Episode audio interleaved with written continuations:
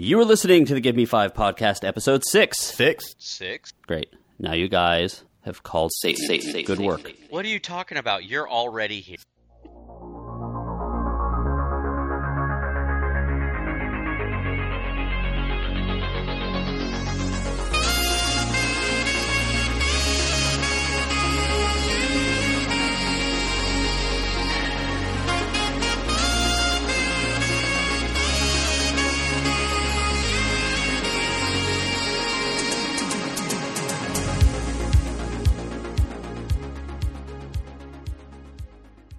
You are listening to the Give Me Five podcast, episode six. I am Greg. I'm Jimmy. I'm Rob. All right, guys, heads up. This is a review show, so there will be spoilers. Don't say we didn't warn you. We will introduce each topic before we discuss it, so that does give you the opportunity to skip forward or stick around and hear. If you do skip forward, don't forget to come back, listen, and let us know what you think. And to let us know what you think, you can always find us at the Give Me Five Podcast at gmail.com. You can reach us on Twitter at Give Me Five Pod. You can reach us on Instagram at Give Me Five Pod. And on Facebook, if you just look for Give Me Five Podcast, you can find us and tell us there. And remember, that's F I V E, not the number five. And if you have a chance, give it give us a review on uh, iTunes or Castbox and let us know what you think of the show. We'd be very grateful. So, guys, anything exciting happened in the past week since we last spoke? Well, on Monday we had that uh, the eclipse, and and I know that they I know that they were they kept saying that we hadn't had an eclipse since like 1979. But I remember watching an eclipse when I was in like grade school. Did did you guys did you guys do that? I mean, I was in like elementary school at the time, and they said that it would be like another 30 years until we saw another one. But do you do you guys remember watching one when you were a kid? I do not. I I was actually out to dinner with family whom I haven't seen in a very long time, Rob, the other night, and my aunt reminded me that when we went on vacation years and years ago with them, there was actually a partial eclipse, and she asked if I remembered it. So that's probably the same time, and no, I don't remember it. I remember where I was, but I, I don't remember anything significant about it. I was in Virginia, so I don't know the coverage was. Okay, yeah, because I was here in Florida, and I remember, and I was probably in like first grade, maybe second grade, Mhm. and Okay, so you, what, you were 15? yes, Around that time? exactly, exactly. Yeah. That's that, that's about right. uh, no, I think I think it was 16 and a half. Okay. Um, but yeah, I uh, I remember being out on the playground and them being very strict about not letting us look up. Don't look up. You can't look up. Um, but they had um, you know, they had like these little uh, things where you could see the shadow progress across like a pinhole through a cardboard a cardboard sheet onto a regular sheet. um, yeah, it, it was was weird, but but I remember but I remember it, and I was in grade school, so I'm like, it couldn't have been 1979, but Yeah. maybe No, maybe you- it was just the last. I don't know. Perhaps. Uh, did any of you guys uh, get any superpowers when the eclipse came? No, no. I can still I- see. Uh, that's good. I Um, I feel I feel cheated because I did not get. It. It did actually remind me of, of the show Heroes, and I'm like, man, I haven't seen that in a while. And then I thought about going back to watch it, and then I was like, I don't know. if Season one was good, ended bad, and then it just got uh, bad quick. So I didn't really want to go down that route. So Yeah. here in Orlando, we had about 85% totality. Um, with you know, in some parts of the world, it was very much darker. I watched a few live streams, and and we, you know, I I can best way I can describe it is, um, it looked like you were looking through sunglasses at it, you know highest point of coverage without wearing sunglasses. Is, is Right, what you could felt like. definitely tell that it was darker. yes, Yeah, it was a little bit cooler too. Yeah. yes. Oh god, it felt nice. Yeah, For those of you unaware, it is It- currently 400. yeah. So if we could dial up a few more eclipses in the summer, I'm cool with that. Please. Yeah, the other the other big thing, uh, I guess bad segue here, but speaking of things that are a little dark, um, a little more Halloween Horror Nights news, which I will bring to you guys. That was a fantastic segue. Don't don't sell yourself short. I love that one. Thank you, thank you. um, so they did re- announce the scare zones, uh, six of them this year. Actually, I believe it's it's e- maybe six scare zones or possibly five scare zones and Oh, a show, but I'm not sure. They haven't really said what's what. But um, we have a scare zone based on the movie Trick or Treat. Trick or Treat. That's Trick or Treat um, with the little guy, and I actually really like that movie. Um, I love anthology horror movies, despite the fact that most of them are terrible. And that one I happen to think was is pretty good. Um, so they're going to do that one. Uh, there's going to be another one based on The Purge, and Again? well, I haven't really, yeah, I haven't seen the Purge movies, but those ones are actually legitimately scary, like the the scare zones. Oh, the because scare zones. I thought you were talking about because you're kind of not like, stop. because you're not looking through makeup with those scare zones. You're looking at like people that look legitimately like they could be out purging. So that one seems pretty good. Um, there's something called Altars of Horror, which I don't know much about. Uh, Festival of the Deadliest, which I'm guessing is going to be based on the Festival of the Dead, which should be pretty cool. Uh, Invasion, which I'm guessing will kind of be more comedy, like 50 style aliens Body snatchers around. thing. Yeah, body snatchers or Mars attacks kind of style aliens. And then the thing which may be a show, but also is possible that it's a scare zone, is um, Academy of Villains Afterlife. So I think I'm looking forward to seeing those. It is I a think- show. Okay. I think that's a show because it was a show last year. Academy of Villains a show last year, Ah. and and they're they're back again this year for another show. It's like a dance based show, right? It's it's a dance group, yes, Hmm. and th- they were actually really good last year. I don't know if you got to if you got to see their show or not. I did with you. Okay, okay. I'm glad you remember that moment. Very sensitive to Well, me. I I blocked it out. You held my hand way too long. It was kind of creepy. I won't even go into that. Cap- Captain Strobe Light. I don't want to know. Oh, So, okay. Now it's Go ahead and get right into it. No, no. So uh, Rob has the inability to see during strobe lights, so he will frantically grab whoever is in front of him at haunted houses if a strobe light hits him because he will lose his way and walk into a wall. I, uh-huh. I I actually have walked into a wall before because with the strobe light going, I can't see anything, and I've oh. I've literally walked into a wall. So I put my hand out, and if someone's in front of me, I end up kind of putting my hand on their shoulder or on their back or whatever. So yeah, Greg always ends up in front of me, so I'm not putting my hands out on some stranger when we go through strobe lights. Yeah. So whenever I walk in, walk towards a room and I can see a strobe light off in the distance, I'm like, ah, here we go. But I usually forget year to year, and then when the first haunted house hits, and all of a sudden there's somebody's hand on my shoulder, and I'm like, what the hell? so And then and then of my course life I, is hell, people. My life is hell. and then I of course I get the no no Rob, my shoulder is higher. Oh, Rob. Rim shot. Okay. Rob, less talk about groping me and more talk about your first thing. Okay. Another wonderful segue. Um, Yeah. I gotta say that correctly though. Rob, let's Rob, let's talk about groping me and more talk about your first one of the five, which was a movie, I believe. It was. I was really looking forward to it, and I know you guys. I, I think you guys finally saw the preview for it. Did you not? The Hitman's Bodyguard. I have I had seen to search it out. I saw the end of the preview because I had to because I missed the previews when I saw some movie, uh, Dark Tower actually, Ah. and then I went and searched out the preview. I Okay. did finally see it. Okay. Well, I was really looking forward to it. I wanted to see it because it looked it looked funny and it looked in and the movie itself really did deliver on that aspect. Um, there wasn't a whole lot to the movie, and by that I mean, you know, if you've seen a couple of these movies, you pretty much know how it's gonna go. Um, I knew I knew who the bad guy was like five minutes into the movie. I, I kind of leaned over to Jen and I'm like, he's the bad guy.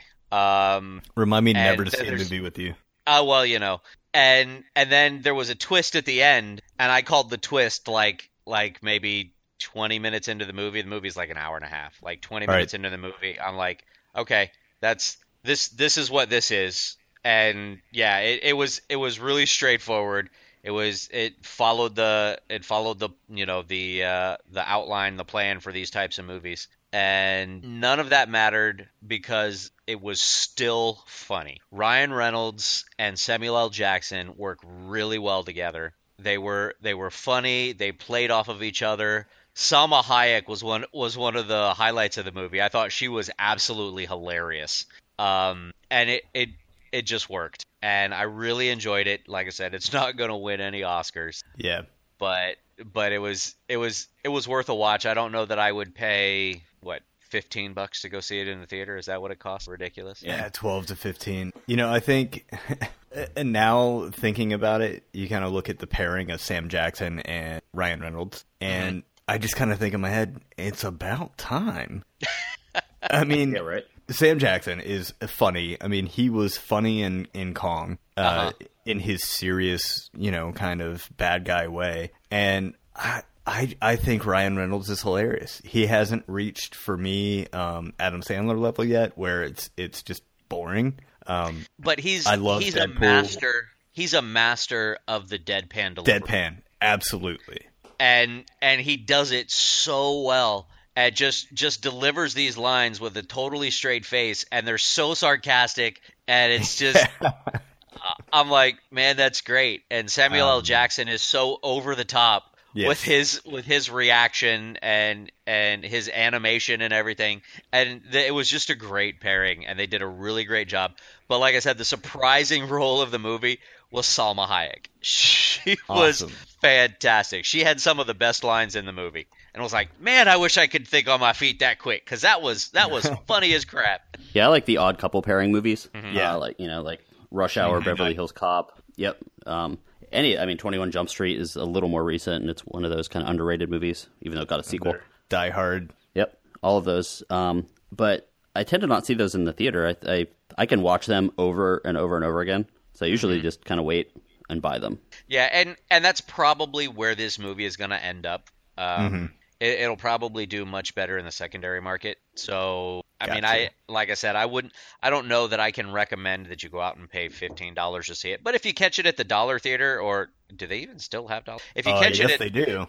if you catch it at the cheapo theater, it's it's worth a watch. But it's definitely not something that you have to watch on a big screen. You can totally watch it at home. Oh, and and the public information announcement. There is a scene at the end of the. Oh, always good to know. It had a very very small budget. Wow. Did it? Kind of. Yeah, it was only a thirty million dollar budget, and it made How did it do opening weekend? uh, twenty one million three hundred eighty four thousand. So it almost made back its entire be budget. I think it hit number one, but I'm It it might break even because it'll probably taper. Yeah, very. not that much. That was USA box up. Oh, oh, okay. Well, then then it'll probably it'll worldwide it'll definitely back. Hey, it looks like it opened up at number one this week, and Oh, it's expected to and it's expected to go ahead and be number one again. Uh, 'cause Oh, It really? really doesn't have yeah, it doesn't have too much up against it. It has uh, Birth of the Dragon, which looks kind of interesting. A movie called an animated movie called Leap, and uh, it's a movie called All Saints. Well, I think Leap I think Leap came out with it last week. Okay. I think Leap was uh, last week. And then there is the Terminator 2 Judgment Day 3D re-release, but none, none of those things really seem like they're going to really go up against it. Plus, you know, the summer movie season is actually kind of over, even though the summer's technically not over because the kids are back in school. So that's usually when it starts tapering off. Anyway, well, listeners, you guys know all about our synth love and our, you know, our affinity for synth wave and dark synth and new retro wave and all that fun stuff. And Perturbator, one of the first bands that uh, myself and Jimmy listened to of the synth wave. I guess it's more dark synth synth wave. I'm not sure which that one would be. It's hard to categorize. Yeah. Uh, music, as someone said once to us, music sounds like you're about to get murdered. Um, Yes. they they released a song like out of nowhere. I did not think it was coming. No, he, sorry, yeah, he Perturbator. It's a, a French guy whose name I never remember. James I'm sure Kent. Jimmy does. James Kent. Not You're the most. French sounding name. No, it's But- really not. But he released a song. It's, it's called Vantablack, Vanta which is the which is a new color of black. It's a, a paint or a pigment that came out not too long ago, and it's the darkest shade of black that has ever been created. And um, I guess Jimmy, you got a chance to hear the song, and I, I listened to most of it. I did. Sad to say, but I've been pretty busy to listen to a whole song, which is pathetic. But Yeah, it you know, Perturbator was is a pioneer of the synthwave genre, the dark synth, whatever you want to call it. Some people call it vaporwave. It- it- some people call it EDM, and I absolutely despise that term. I there's just something growing up like an old school techno fan. I, I can't stand the term. Um. Anyway, rant over. Like it's we weird said, I was an old school techno fan as well, and industrial and techno, and kind of where the two met. And I can't stand the term EDM. yeah. I I there's. I waited out overnight to get multiple Prodigy albums. Yeah. I was a pretty big fan. And people are like, "Oh, it's EDM or it's trip No. or no, it's techno." Stop. I, I, I, I even have a hard time saying that Perturbator is Wave. I, I have a hard time saying because Perturbator or James Kent is so much more dimensional than that. Um, yeah, there are some artists that are part of the movement who are just that really upbeat kind of dance, jazzercise, roller rink kind of stabbing synth music. But Perturbator, there there hasn't been a track that he's released that I don't like and there hasn't been an album that he's released that hasn't been different than the previous one. Um, this iteration of Perturbator, I'd say, is it's very dark. The song is called Vantablack. Um, it's very different than what he's done previously. That's, I mean, he's he said that himself. But and if I would have to compare this, so you know, if if you guys were interested in checking this out, I think if you were a fan of Massive Attack, um, Nine Inch Nails, uh, even the Gorillaz, Soft Cell, Depeche Mode, um, multi multi A little bit of all that stuff, yeah. It's um, it does feature a, a French the electro outfit called Adzu, and the vocalist of Adzu does provide the vocals in the new Perturbator track. Um, he released this in anticipation of his new LP called New Model, which comes out on October 20th. And Greg and I actually have our tickets for his, I believe it's his first Florida show on his Yeah, second U.S. tour. The first Uh, U.S. tour when all of his equipment got stolen out of his van, and we were able to, in some way, put him in.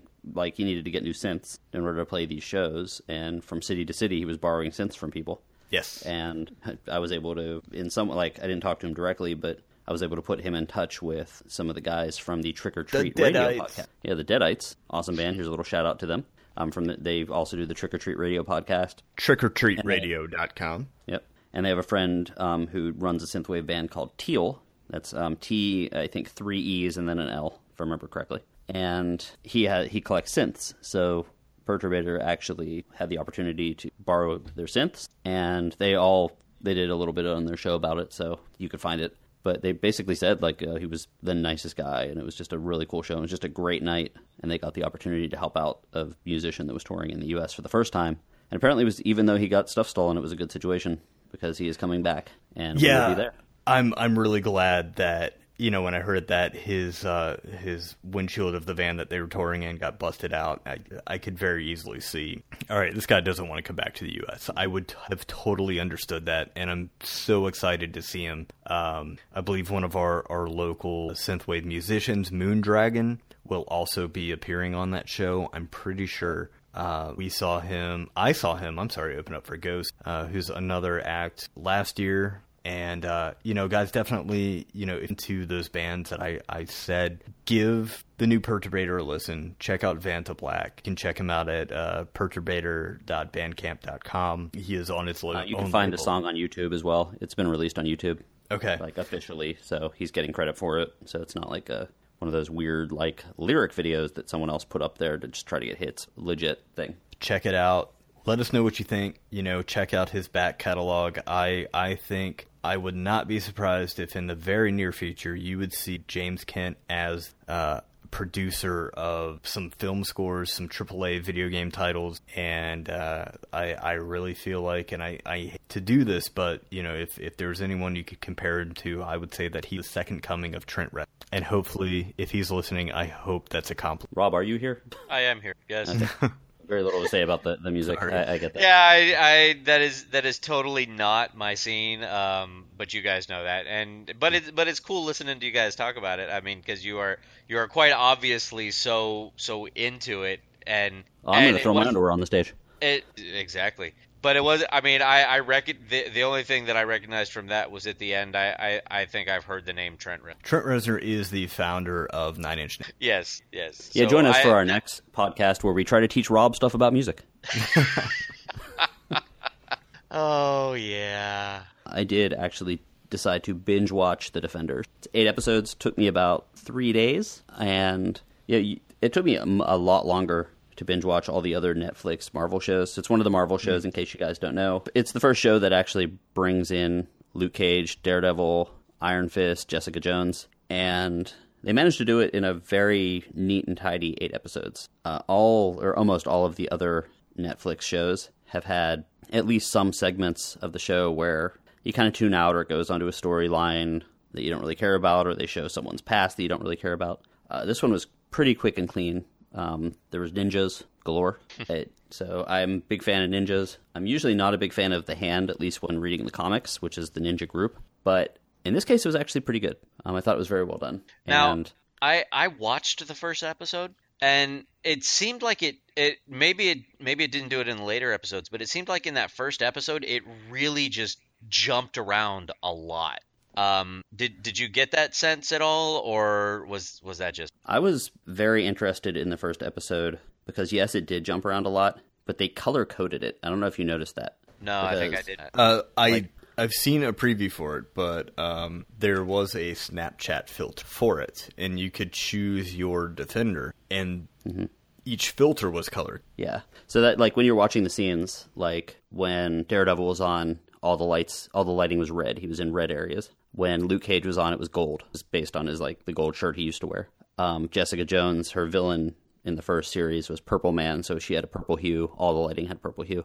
Um, even Iron Fist, uh, that was the first one where I was like, oh, maybe they're not really color coding it because he was out in the, the city a lot, so it was nighttime, and you really the only light you really saw was like windows off in the distance and stuff. But then at certain scenes, they would actually have the the hue of those windows turn green, um, almost like uh, when they light up uh, the Empire State Building or something like that for different holidays. Like some of the lights would kind of go green. Okay. So I started taking note of it, and every time they jumped scene, the whole color would change. I was like, okay, this is a creative decision, and I appreciated that. And they didn't go overboard because after that first episode, the characters started interacting more, and I thought the interactions between uh, Jessica Jones and Matt Murdock or Daredevil were really good. Um, there was some interplay between Jessica Jones and Luke Cage because they sort of dated in, in her se- in her series. Um, Well, and didn't they actually get married in the comic? they did, yeah. In the comics, they got married. They have a kid. There's you know a whole storyline that they that they've gone through, and I'm not sure if they're still married. You know, you never know with comics. As I said before, it's only been it's been about four or five years since I've actually bought new stuff. Um, but no, it was, I thought it was really enjoyable. Usually, eh, when I binge watch something, I kind of will do three, four episodes, and I'll take a break. And this one, there were some episodes that they would get over, and be like, "Ah, oh, that's kind of late," but maybe I'll watch one more, and then I'd watch it. I kind of had in my mind, I'm like, I'm gonna watch half of another one because I sort of wanted to get done before recording this, and I would get all of a sudden the credit, like the screen would go black, and the credits roll. I'm like, wow, that was 48 minutes. It flew through, and it was a lot based on the acting. It's weird because there's actually a pretty good scene of just them chatting and kind of getting to know each other in a Chinese restaurant. There's some action that happens around that, but it actually made you believe that these guys could be a team, despite all coming from different areas, from different having different needs and different desires and stuff like that. So, so, um, you know, if you've watched some of the other ones, like the Daredevil and the Jessica Jones, but um, kind of were turned off by the Iron Fist one, which was admittedly boring. I actually had a hard hard time getting through it, and I didn't care about any of the complaints about it. It just it was just way too much business scenes, way too much talk about inheriting businesses and trying to prove who someone was, and it just it was boring, and I tuned out a lot. So I have to actually probably go back and watch it. Defenders re- hit the spot for me, and when I wasn't watching it, I was like, "Oh, I can't wait get wait to get home and watch that." Oh, okay. That's good. Jimmy, was there something about uh, Orlando? I think you said Orlando IX. Yeah. Um, this past weekend was Orlando IX. It's an annual conference that thus far has been held on the Full Sail University campus at the Full Sail Live venue. So it is actually a conference that features the the latest, I guess you could say, from indie developers, virtual reality, augmented reality, and digital content. Um, it is held on the Full Sail campus, but it is public, and like any convention, it does cost money. So you know, if you are in VR development, digital content, 3D, anything like that, getting to pre new technologies, they had the Microsoft Hololens there, and I stood in line for it they had two of them, and I really, really, really wanted with it. But what is the Microsoft Hololens? Is that Microsoft's VR? it it is, but it's it's their uh, mixed reality headset. So actually, when you when you put the thing on, it looks like you're putting on a visor from say Pacific Rim. Um, and still see through it, but it projects that mixed Uh, okay. uh, 3D graphical information, it projects that into the room around you. So it's augmented reality in the sense that you look down on your floor and see a creature, but you can interact with. So it's that reality. Um, I unfortunately didn't get to play with it because they, and good for them. But they spent what felt like about five to ten minutes with each person running them through a demo. So I, I just couldn't wait for the line. So I moved on. Um, I did get to play with HTC Vive, which Greg you brought up previous episode. Yeah, yeah.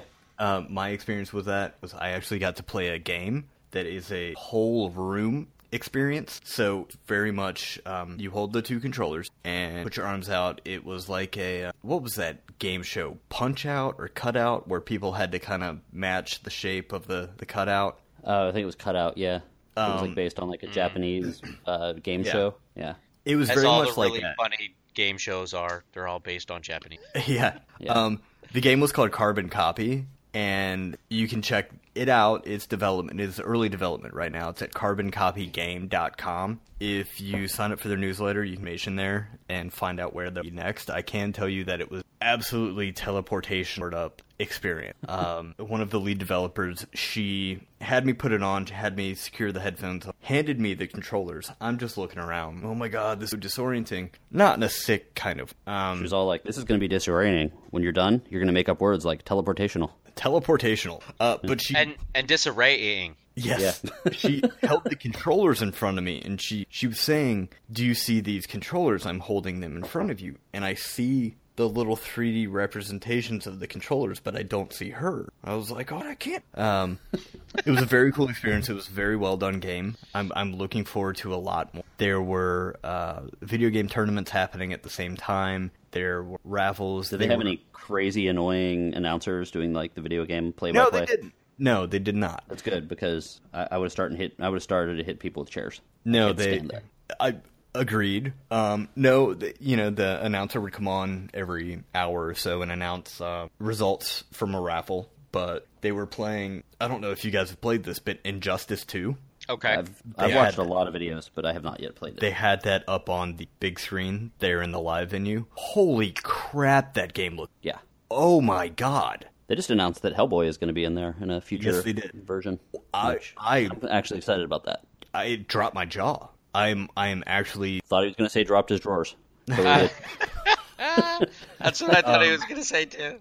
no. Like, wow, that game to must be really good. Yeah, I didn't get to play it, but um, you know, I did get to play Carbon Copy. I did speak with the spe- the people at Steamroller Studios. Um, this little little heads up for any animators out there: Steamroller Studios are currently hiring. They are looking to contract work out to animators. Can check them out at steamrollerstudios.com. So even if you're not local, they have done work on titles Deus Ex, Tomb Raider, the most recent one. Uh, they are based in guys Eustis. Really? Yes, there's an animation studio in Eustis. Wow. Chet- Yes, that's a at weird Houston. city in Florida, by the way. For those of you who have no idea, that's I just I'm looking at the website. Yeah. Apparently, uh, the founder of Call of Duty was there too, which is kind of cool. Chance Glasco, yes, he was there as well. Um, I did not meet him. He was giving a talk uh, pretty quickly. But uh, Steamroller is currently developing a game called Everwood. It looks very, very good. It's very fun. There is no, but you should definitely check it out. And one final thing I wanted to touch on Indienomicon. Um, Indienomicon, you can check them out at indienomicon.com. I N D I E Nomicon, like yes, Necronomicon. They are a group of indie developers that meet every Thursday. I'm sorry, I'm getting pretty local here, but I wanted to give a shout out to um, every first Thursday of each month at the Melrose Center in the Orlando Public Library downtown. It's free. It's at six or seven o'clock p.m. You can check their website out. But is a group of indie developers. Even if you're you're just interested, you don't know anything about it, you want to get know, to know more about in development. Um, you can go there, meet people. You know, they were they were extremely extremely nice, people. and and I wanted to give them definitely check out Indienomicon, Carbon Copy, and Steamroller. Studios. Uh, sorry, Guys, Yes. you know that life is like a hurricane here in Duckburg. Are there race cars? Uh, here's some lasers and airplanes. Oh, it must be a duck blur. Yeah. Okay, so obviously we are about to talk about the re-release or the reboot of DuckTales. woo! That was good. First of all, I am ridiculously happy that DuckTales is coming back out. And it's weird because I, I watched it back in the day, but I didn't watch it religiously. It was one of those, if it's I on, did. I'd watch it. And But I'm re- really happy because it's something new that is not the same 32 episodes of Paw Patrol that I've had to watch over and over again for the past three years.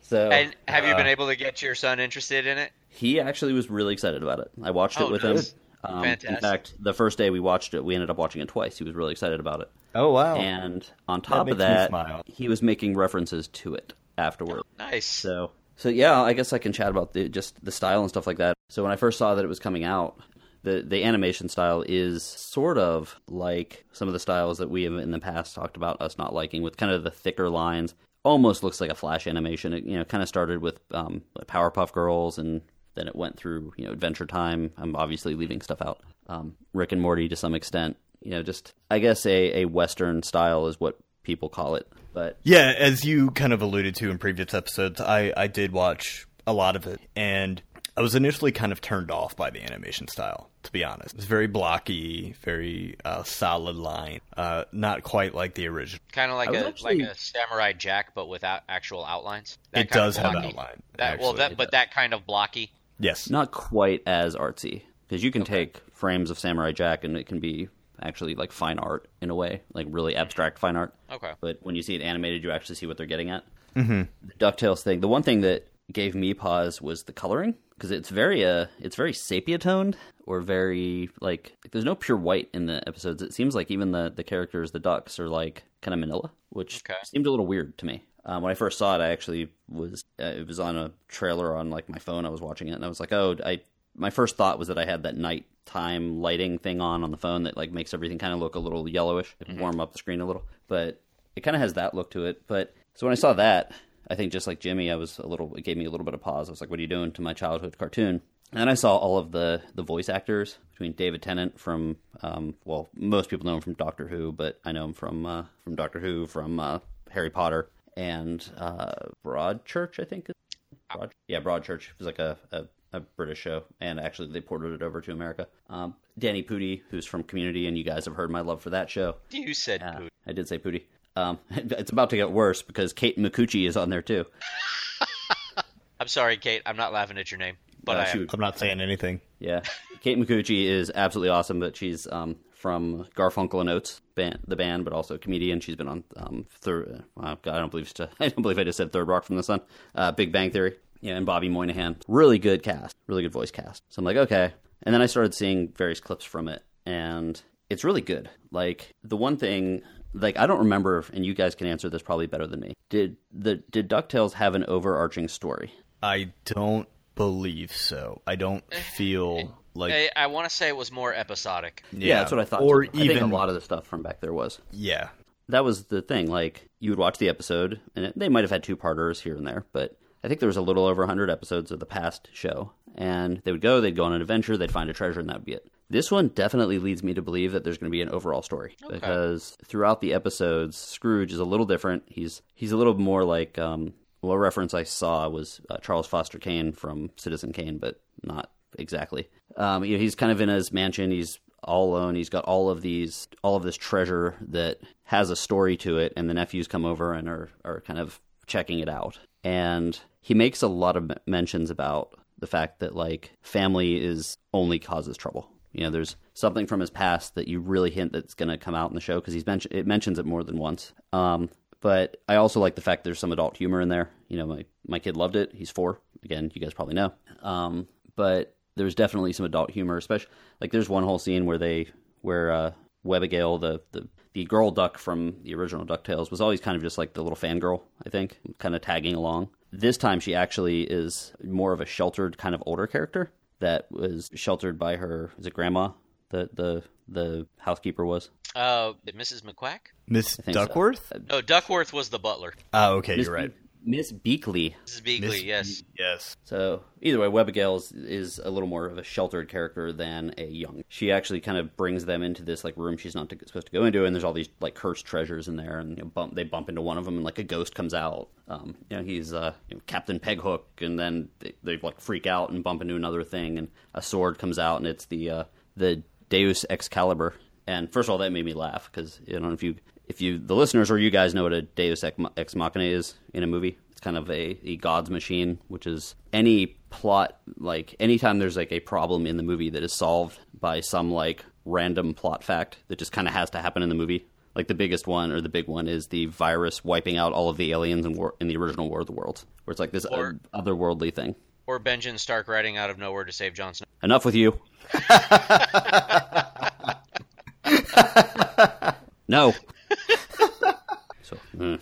anyway, or the security guard in Wayne's World that knows just a little bit too much, which Chris is my Farley. personal favorite. Yeah, Chris Farley, which is my personal favorite. Like, wow, that guy had a lot of information. Another little trick in the, the or little item they find in this room of treasure is the headless man horse, which is a half man, half horse with no head. And yeah, it's it's funny, it's witty. Little, it started off with just a little mini series, and then they opened it up, and it's gonna start again like in mid September, I believe. I don't know the exact date, twelfth or twenty first or something. But yeah, I'm gonna add it to the TiVo and wa- and watch it with the boy. TiVo's still a thing. I might have to check Well, it out. the. DVR, yeah, it's actually the DVR. Oh, okay. Rob, did you watch it when you were younger? Ducktales, yes, yes, I did. Yeah, um, it's good. And the and TaleSpin and Yeah. Chip 'n Dale's Ranger. for me, as soon as Scrooge opened his mouth and started talking, I was like, okay, I can I can get beyond whatever my flaws are with this animation style because the voice actor Did he sound like Scrooge? Because I haven't seen yeah. it yet. and I'll pro- I'll probably check it out, but I haven't seen it yet. certainly certainly does. Close. I mean, they didn't just fire the other guy. The original voice of Scrooge um, did pass away.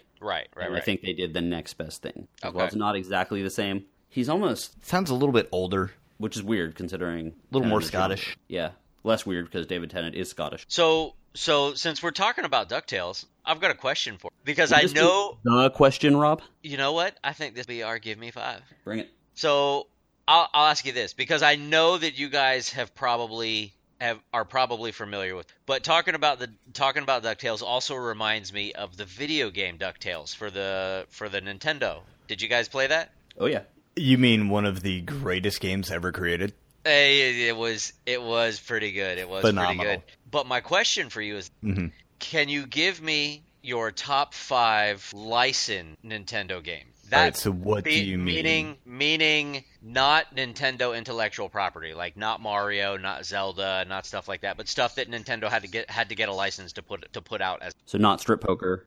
not strip poker. Although that one was really fun. you mean uh there was a there was a weird section at Videorama for those types of games. Um, so you mean like like from movie? Yeah, stuff that was not Nintendo's intellectual property, stuff that they had to get permission to use in a vi- in a video game or get permission to Okay. make a video. So stuff like from TV shows, stuff that was from like movies, uh, that kind of stuff. Uh, I I just have a Rolodex going through my head right now. Um, man, uh, you know what? I think I would like to go first. All right, Jimmy, lead us off. Go for it. So I was a big fan of uh, the show American Gladiators. Oh yeah, I know it's so I sad when remember it was that. gone. I growing up, I He wanted also to liked be on that gladiator show. movies and Turkish prison. I, I like gladiator movies, but I don't. You're just getting weird. Um, when I was little, I had two goals in life uh, that I wanted to accomplish by the time I died. It was to participate in the Kumite from Bloodsport and to be a contestant on American Gladiators. nice. How did those work turns out for you? Kumite is fake, maybe. um, That's exactly what they would say if it was if it was a real thing. and American Gladiators is no longer on TV. Now, the American Gladiators game was incredibly fun and incredibly challenging. Uh, there was the rock wall where you'd climb up and they would chase you. There was, of course, the little hand crank bike at the end, which always just wore out. Uh, that that is is definitely definitely uh you know, rapid fire very quickly quickly what comes to mind is um the I think it was the first WWF game on the Nintendo it was WrestleMania and okay. it would play these little chip tunes or 8-bit versions of the characters' theme songs for wrestling. Was there like a Hulk Hogan and Macho Man and all those guys in it? Hulk Hogan was, um, pretty sure Macho Man was, Le- uh, Lex Luger, Andre the Giant. I always got a huge sense of accomplishment out of body slamming Andre the Giant because I was a huge wrestling fan growing. And of course, I always played as, as the All American Hulk Hogan. Um, looking at videos of it now, it just it looks so silly, but it was so much fun. Uh, you could play as Bam Bam Bigelow, and you could do his uh, backflip off the top rope. Wow. And if you could nail that, then you had the guy pinned. Um, another one, or I, I just say, I guess my number three is uh, Fester's Quest. That was an Addams Family game where you played as Uncle Fester, and the neighborhood was had been invaded by monsters, aliens, something like that. And you went around with this little gun, and you had to shoot at them. The graphics were were great for that time, and it's a lot of fun. I don't know if you guys remember that, but I, I remember it from from Nintendo Power. They had a whole cover with it and a poster and everything. Yeah, Yeah. I don't know that that was one I actually, but it was great. Uh, my number four, it's probably Notice more when I said strip poker, he didn't say that that is one he didn't actually play. Oh no, I said I played it. Yeah. Just saying. Um, so my number four, I'm going to go with the first Teenage Mutant Ninja Turtles. Oh, I remember that one. That was so hard. That game was so hard. I remember exactly where I bought it, when I bought it, and when I wanted to throw it through a wall. But that was pretty quickly after I think most got it. huh? I couldn't keep Donatello alive. He died so quick all the time. Yeah, and Raphael had the sais, and he Yes. had he had such short range. He had no range at all. What do you mean short range? He had no I- range. I was being nice. Um, that game was incredibly difficult, especially when you were in that damn turtle mobile. You No, never knew where was- the hell to go. Well, there's that, but there's an even harder part. Swimming through the electric Yeah, seaweed, the electric to seaweed defuse a in a sewer. Yep. like five bombs. Yep. Yeah. That I always ran out of time. As an aside, you know why why those all those games were so hard? They were produced by the same company. No, it was it was by design. Oh. Almost all of the games started getting hard because the video game rental market was cutting so much into the profits of people buying video games that all of the companies together decided to make games harder so you couldn't beat them in the period of like one rental. So Oh, that's dirty. so that game was really hard because you couldn't get past that part. You had to play it over and over again. The most difficult one that I still remember It was Battletoads, where they had that speeder bike thing that was like level two Oh. or three. Don't even. Don't. We're not gonna go there because I'm starting to get red in the face. But Yeah, right, but- like I'm starting to but how- sweat just thinking of those like barricades blinking off the screen, so you kind of see where where they're coming. But But but how much did that did that backfire? Because if you make it so hard on level two that people people are like, this game sucks, I'm not gonna play it. I mean, you're not gonna sell any of those games, right? Uh, for me, as the type of person that I have to see things like that through, can't put a book down, can't can't say, "Hey, this book sucks" halfway through. It worked on me because It I had to not keep plugging work forward. I didn't I didn't see the numbers, but they kept on doing it, so there was something going on. Well, my number five is Sorry for the aside. No, no, no. It's fine. Absolutely. Um, Captain America and the Avengers. I can't tell you.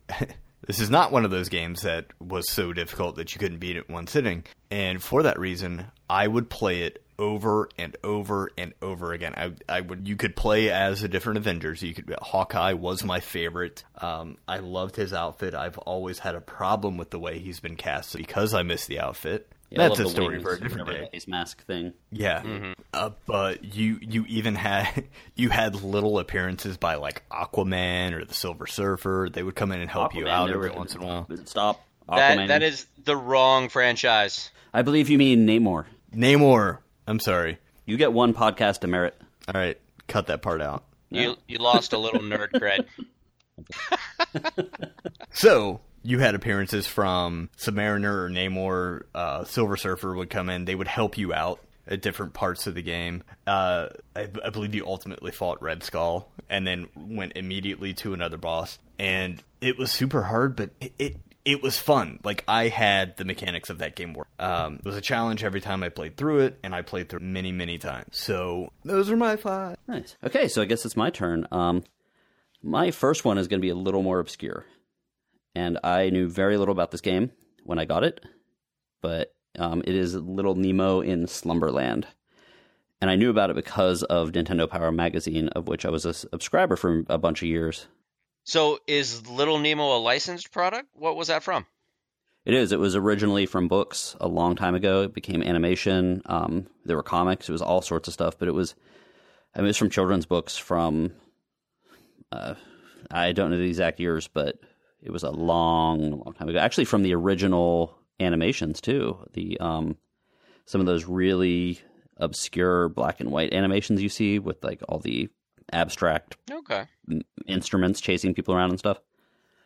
Uh, so Little Nemo, real quick, it's just a, a little kid. He goes to bed um, in his like kind of magical flying bed thing, Oh yeah. and, and it takes him to all these weird places. Um, the cool thing about this game, though, was it was really one of the first games that had the ability to ride animals and to turn into other things. So some of the later games, like um, Super Mario Brothers, where you could turn into like a frog or something like that. Um, I think Little Nemo might have done that first. You could hop on like, yeah, the Tanuki suit. You could hop onto a like a bear in this game and go around. So, was, and they gave you different powers and helped you solve little kind of in-game mysteries or in, or in-game obstacles. Um, so that was number five. Number four is going to be one of those, another one of the Capcom Disney games, and or is going to be a Capcom Disney game, and that's Chip 'n Dale's Rescue Rangers. That was great. Kind of pick ones that were the first time I saw something. Um, it was a really bright game. It was very good graphics for the time. Uh, two players in a side-scrolling type game, and you get to pick up stuff and throw it, which wasn't new because you know Mario Brothers Two did that, but it was really one of the first games I saw where there was you know smaller versions of things. So it was like you know Ah, you yeah, ran around true. little toys. You ran around. You jumped on like nail heads that were stuck in the wall. Um, some things were definitely out of scale, but it was based on you know one of the reasons why we're talking about this. The Disney afternoon cartoon shows. It was based on Disney afternoon cartoons. They had the the kind of the adventure thing down. Of course, if you look back and you realize that one of one of the Chip 'n Dale's Rescue Rangers looked like Indiana Jones, the other one happened to look like Magnum PI for some reason. Um, it was just a fun game, and it was just it was bright and happy, and I liked it. Nice. Uh, going the other going the other direction from bright and happy to dark and moody, we got the Batman game from Batman the movie. Uh, absolutely great soundtrack. I didn't have this game, but it was one of those that I borrowed from a friend of mine. I still remember borrowing it from him, and it was like at the it was at the end of the school year, and I purposefully didn't give it back to him because I knew I wouldn't see him all the way through the summer. So I ended up mm. being able to play it all through the summer. I'm a terrible friend, and Yeah, yeah. just a it was a the graphics for the time because they they used like they used the black background to fade out things like these gears in the clock tower and even the the opening title sequence had the Michael Keaton Batman standing there Mm, yeah, it did. I remember. and it was and they even was were able to fake like the reflection of the logo the Batman logo the gold on it but just a really fun game and it was it was difficult but you kept on wanting to play it and the soundtrack was fantastic um i'm going to see your teenage mutant ninja turtles the first crappy terrible game and raise it with the wonderful teenage mutant ninja turtles 2 which was based on the arcade game or ninja turtles the arcade game i believe is what they called it I'm gonna protest. I see your protest and laugh in your face. because that game was great and the first ninja turtles was only frustrating and terrible and if you really look at the characters they only vaguely look like turtles in the arcade game they looked like the ninja turtles you got to see way more of the characters not just like oh that little white blob over there that's a mouser no it actually looked like a mouser All right, you see, actually I, could did, see the characters I didn't pick that, and I'm in protest because that was ported from the arcade game, not but the it is still a licensed property That is correct, but I'm still in protest. Carry on. Okay. Last but not least, our hero of the day. The reason why we're even talking about this, but the DuckTales game. It was great. It was fun. The controls were great. The music was stuff I would still listen to, especially the space level or the moon level, Mm-hmm. which the way I've been editing these things, you know you're going to hear that song at the end of this. So, DuckTales was not only and this is this is going to be a little com- might be controversial for you video game people. I think it's one of the best Nintendo games period, not just licensed games. Agreed. It it is definitely on the list. Um, I I don't know that as far as because there's a couple of really iconic games. I don't know that I would put it over. Um, like the first Zelda. Um, or or even like because for me, I played a different genre of game. I mean, I I really enjoyed the RPG. So Final Fantasy was really big for me on the NES. Strip poker. Strip poker, yes. Um, but there, there's a couple of games that go on that list, but it, it's definitely up there. It is definitely one of the best games that, that the NES produced. So Rob, Well, you're the last one left. You, I'll go ahead with mine. Um, I'll start at the bottom. Uh, number five, I'll probably throw out Aladdin. Um, I still remember playing that game. Um, Aladdin did a lot of flips, a lot of crazy bounces. He would he would bounce off like poles that were stuck to the ground. It was kind of like a Mario kind of thing where he would like flip over. The, he didn't like jump on the bad guys, but he kind of like flipped over them, and it kind of freaked him out. And then they just like you you defeated them that way, which was weird. Um, but it had a nice feel to it. It had a good look to it, and it was a uh, it was a decent game. Um, and then I'll probably move on to Batman. Yeah, uh, real quick as you say this, as we're each talking about the games we used to love as a kid. There's in the back of my mind, I'm so scared that I'm going to have hallucinated one of the games.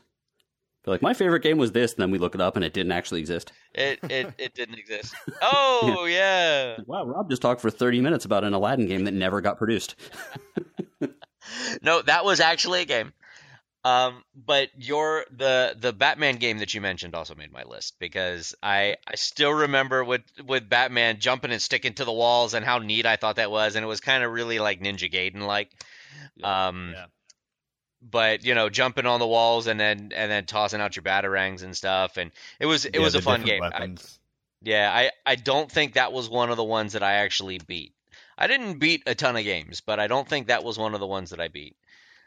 Um, the next two on my list, I had absolutely no chance at beating. But I included them on the list because they were super fun to play. Mhm. You remember the Nightmare on Elm Street game? Yes. And the reason this is on my list is because I remember having a bunch of friends over because Nightmare on Elm Street was one of the few games that you could play with four players. Do you remember that? Wasn't it like a you would die or you could like swap out? No. Nightmare on Elm Street, all four players could play on the screen at the same time. It was one of the games that was produced for the uh, NES 4 score, or if you had what I did, I had the NES Satellite, which was the um, the wireless the wireless box. It had the it had the uh, controller unit that plugged into the NES, and then it had a battery powered unit that all four controllers plugged into, and it talked wirelessly to the um, to the set on the NES, to the box on the NES. But it was one of the few games that you could actually play all four players at the same time. It was hard as crap, and every time that Freddy Glove came out, everybody was like, "Oh my gosh!" and, and yeah, yeah, it was it was kind of like a death sentence.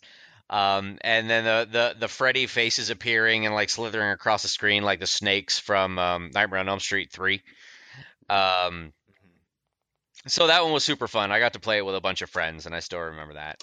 Um, but one of the other ones I included on the list simply because of the of the creepy factor, because it. I mean, it was an eight bit game, but they really did a good job with the with the um, the environment, if you will, or the Mhm. the Friday the Thirteenth game. Oh You no, had- I'm out. You had this sense of impending dread as you were playing this game, and it did a really good job of like putting you in the game. And every time Jason showed up, you would just run away. You're like, no, oh my god, run away. I don't away, think run you away." could kill him, right? I don't think it Throw was down the controller and run Yeah. away. pretty pretty much because you started the game with like a pebble as a weapon and and I know I think there were videos where people like actually beat Jason with a pebble or something and I'm like I don't know how you did that because the pebble goes like two feet and then drops to the floor. So now, did you not beat this these two games because they were difficult, or because of you couldn't see the screen through the tears in your eyes and the um, puddle of urine seeping through your pants? No no no, it was the puddle of urine seeping through your pants. No, no, I just wasn't very good at the games. I, I couldn't beat the games. So yeah, so I had to include those games just because of those features. Um, the Nightmare on Elm Street because I actually played it with. I actually had four friends then, um, or three friends. So we we actually played four player on the Nightmare on Elm Street, and we had a good time. It was a lot of fun. And then the Friday the Thirteenth, just because of the of the um, the feeling of dread and how they got you involved in the game, and it just kind of like sucked you in. Um, but again, my number one, I have to agree with Greg, was um, in this category has got to be Ducktales. Um, Woo!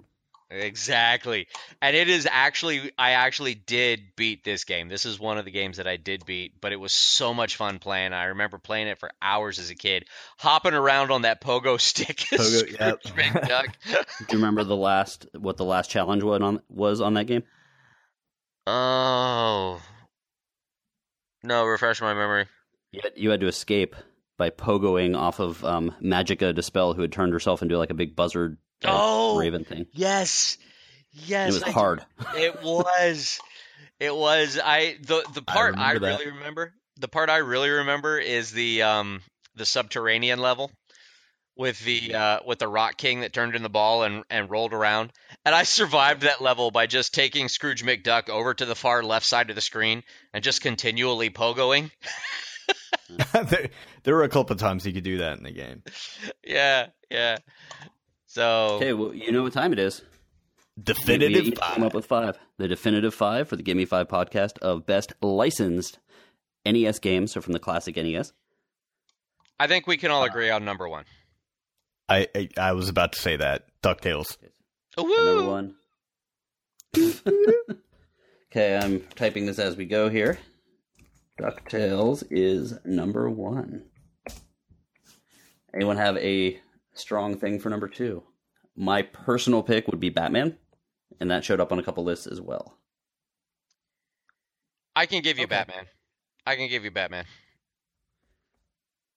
And then I'm going to allow you to give to uh, pick number three because you've you've pretty much tapped out the two that I th- from my list that I think are no I- brainers. I definitely think um, we need to include either Friday the Thirteenth or Nightmare on Elm Street, if not both, just for just for the the how well they did. Um, I, I I mean, I really want to include Friday the Thirteenth, even though it was a hard ass game, and I don't know anybody who actually beat it, but it was one that really kind of pulled you in, and it gave you that. You know what I mean? Yeah, that think- real feeling in the pit of your stomach. I'm I'm gonna have to put what we do with the podcast, where we do tend to drift a little bit towards some horror movies. We're going to obviously do some big stuff for Halloween, and this is the definitive "Give Me Five list. I think that kind of fits. So I'm going to put it on there. I'm not entirely sure it's number three though, mm, but we'll find out.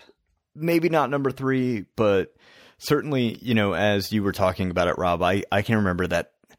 I want to say that was probably the first video game that actually scared me. Mm-hmm. Mm-hmm. Um, and being such a huge fan of that franchise, I'm gonna put forward my vote for that as well. Okay. Okay. The first video game that scared me was Doctor Mario because I'm a germaphobe and those little germs were gross. oh God, I see that. Wow, Wow. Wow. wow. Jinx, you owe me a coke. hey, I'm fine with that. Just don't let Greg touch it. Um, I Wouldn't dream of it. I probably think that number three should be uh, TMNT because I think we all probably broke a controller playing that game. Okay, so number three, bump down Friday the Thirteenth. Yeah. I'm I'm in protest of the arcade game because it did not start as a nin- on the console title. I love the arcade game. Don't get me wrong. I oh no, I'm I'm talking I'm talking about the original where you had No, no, no. like- I know.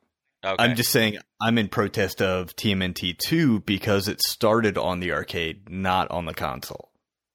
So I would have to agree with you, Rob, that we can put TMNT as number three, bump down Friday the 13th to number four, and, And- not include the arcade game on this list.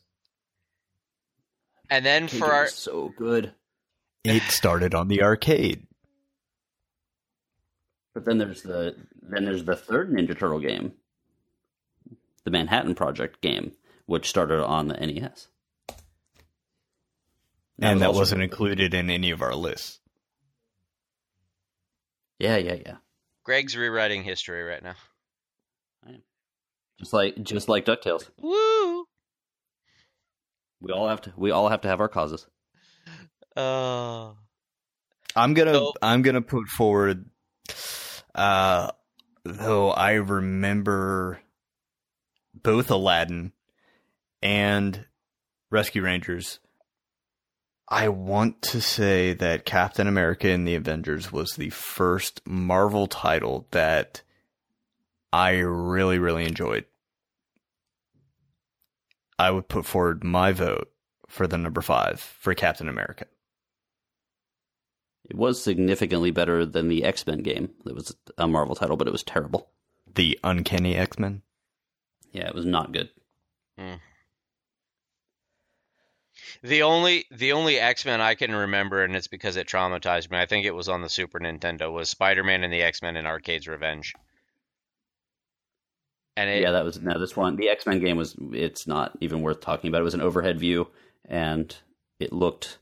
You were like a little were- tiny. Yeah, you, you characters were so undefined. They almost looked like the bricks from Mario Brothers, like they were squares, and it was bad. Yeah, so it is not worth li- wasting our listeners' time. So And we still look. We still need another fi- a number five. I. I might I might have to go with WrestleMania actually, because I do remember climbing that rope and trying to land the splash or the elbow. So I would probably have I would probably have to put my vote for WrestleMania. Oh, and Jimmy, you said the Avengers, correct? I did. I think. Well, I guess I'm kind of the deciding vote here. I think I'm going to actually lean. I can't stand the various wrestling games, so I will lean Avengers. Now that I, I did look Oh. at ah. images of it, yeah, well, I uh, I looked up the images and I saw it. So, and I, I was like, oh yeah, game. yeah, it is. I will I will go with the Avengers, and I think that should lock down our list. Definitive list. Number five, The Avengers. Number four, Friday the Thirteenth. Number three, I. Impossibly difficult. Go ahead. I'm not saying it. the impossibly difficult first Teenage Mutant Ninja Turtles game. the arcade game. Number two being Batman, and number one, the spectacular Ducktales. So that is the definitive list. We want to hear your guys' definitive list. Feel free to reach us at any of the various. You can just search "Give Me Five Podcast" F I V E, and you can find it. I think that'll do it. Yeah, thank you guys so much for listening. Uh, you know, guys, please, if you want to help us out, you can rate us on iTunes. You know, please leave a, a favorable review if you like the show. Five stars would be wonderful, or your local pro, uh, podcast provider, whatever source you listen through. You know, we would really, really sincerely appreciate it. So until next time, The arcade. meet me outside in 20 minutes. We'll settle this.